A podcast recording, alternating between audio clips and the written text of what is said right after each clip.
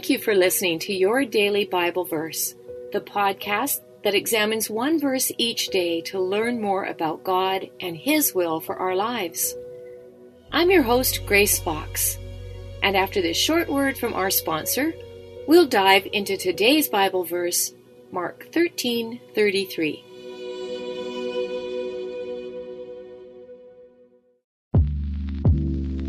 Did you know that the Salvation Army not only provides services to those in need, but we also produce a network of Christian podcasts you can listen to on your favorite podcast store? One of these shows, Words of Life, is a 15 minute weekly show featuring interviews, testimonies, Bible studies, and more. In April, we'll once again hear from author and pastor Natalie Runyon. She has created a new six week discipleship course for women to talk about community, women in leadership, accountability, and more. We want discipleship to be what's drawing people, not bounce houses. They're more likely to come back and not just to be entertained. Even in me, you know, making him have to pry it from my hands, he was still saying, but I have something better. It was because of the redeemed saying so, of telling the story of what God had done. When we point people to him, they're going to want to know him. Listen to Words of Life on your favorite podcast store or visit wordsoflifepodcast.org.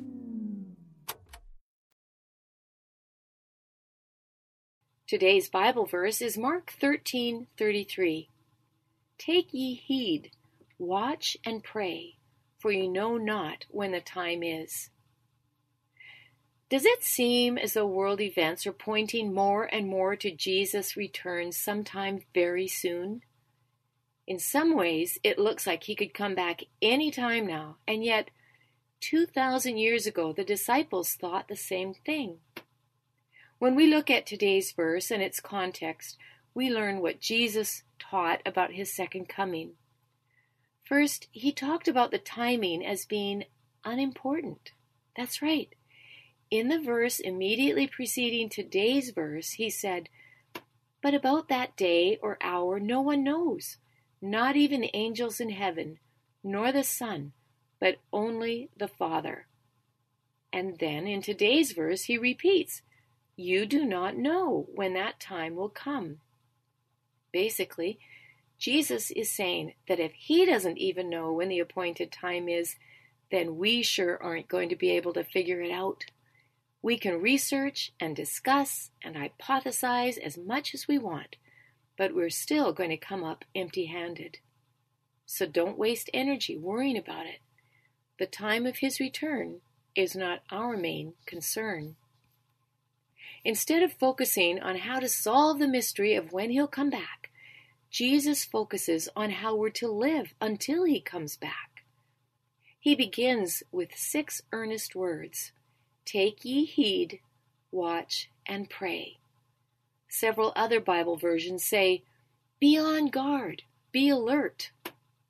In the original Greek language, the words take heed mean to notice carefully they imply to be ready to learn and to be prepared to respond appropriately.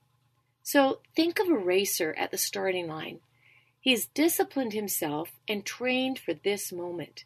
Now he's in position and he listens carefully to the announcer's voice. Ready, set. The moment that starting gun fires, the racer springs into action because he's prepared himself for this time. The word watch literally means to keep oneself awake, to be vigilant, to be on the lookout, and even to be sleepless. Figuratively, it means to be attentive and ready. The visual here is of a guard standing watch. He refuses to fall asleep on the job lest anyone who doesn't belong inside the building approaches. Take heed, watch, and pray. In this context, pray suggests ongoing connection or communication with God.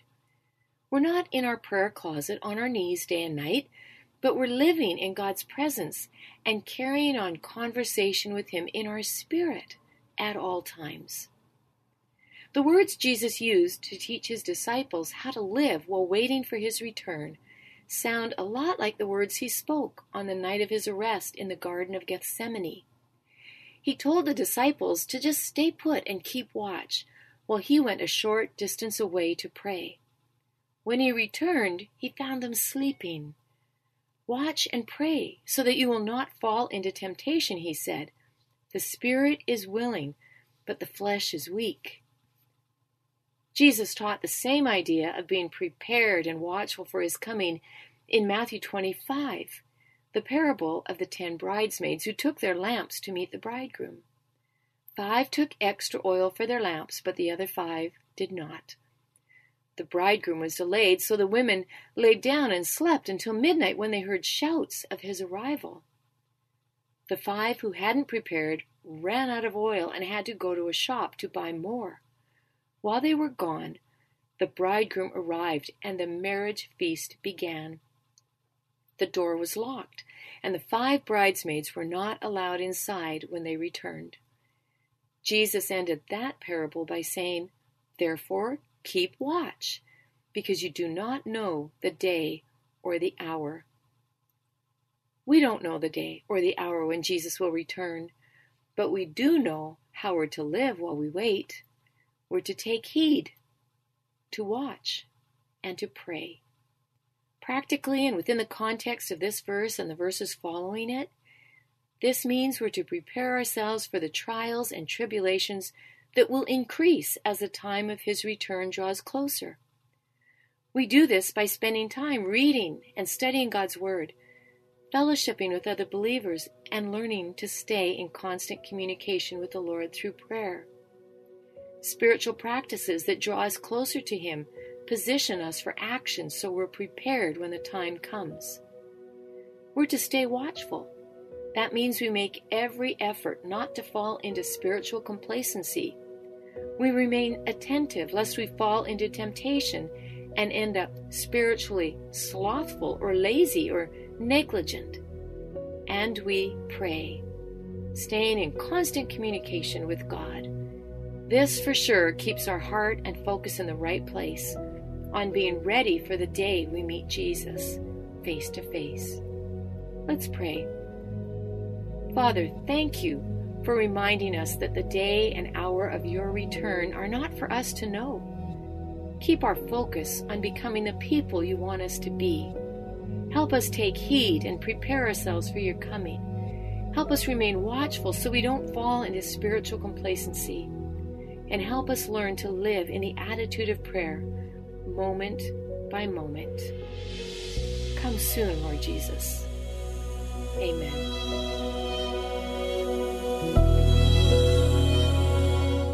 Thank you for listening to Your Daily Bible Verse, a production of Life Audio and the Salem Web Network. If you enjoyed this episode, would you leave us a rating and review in your favorite podcast app? It helps us connect to more listeners like you. This episode was produced by Kelly Gibbons and Stephen Sanders, with executive oversight by Stephen McGarvey. We want to thank our wonderful hosts, Jennifer Slattery and Grace Fox. You can hear more from Jennifer by visiting jenniferslatterylivesoutloud.com. And you can find out more from Grace by visiting gracefox.com. For more inspirational, faith affirming podcasts, visit lifeaudio.com.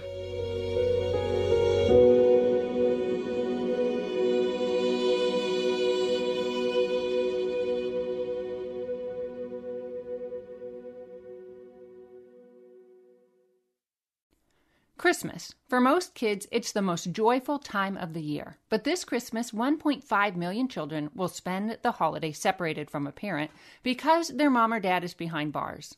Prison Fellowship Angel Tree needs churches in our communities to volunteer to bless local children with a gift, the gospel, and a loving message from their parent. I believe this is an incredible opportunity for our listeners to share the love of Jesus this Christmas. Many of Prison Fellowship's partner churches continue ministry to local Angel Tree families after Christmas is over. Through this ongoing care, Prison Fellowship Angel Tree strengthens and encourages families every day. Angel Tree wouldn't be possible without the help of faithful volunteers. If you're ready to make an eternal impact in your community, please register today at angeltree.org backslash church. That's angeltree.org backslash church.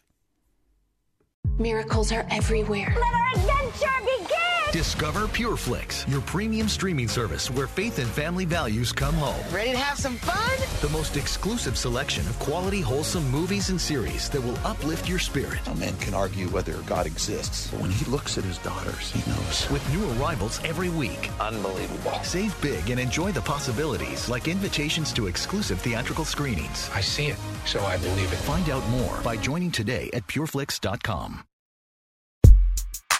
What happens when a writer and former history teacher goes toe to toe with his best friend, a nationally touring stand up comedian?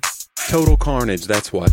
Two men enter and two men leave because that's how it works. Actually, you get hilarious, real, and insightful conversations about life, history, culture, faith, and everything in between. Join me, comedian Johnny W., and my pal, author, and speaker John Driver for Talk About That at lifeaudio.com or wherever you get your podcasts.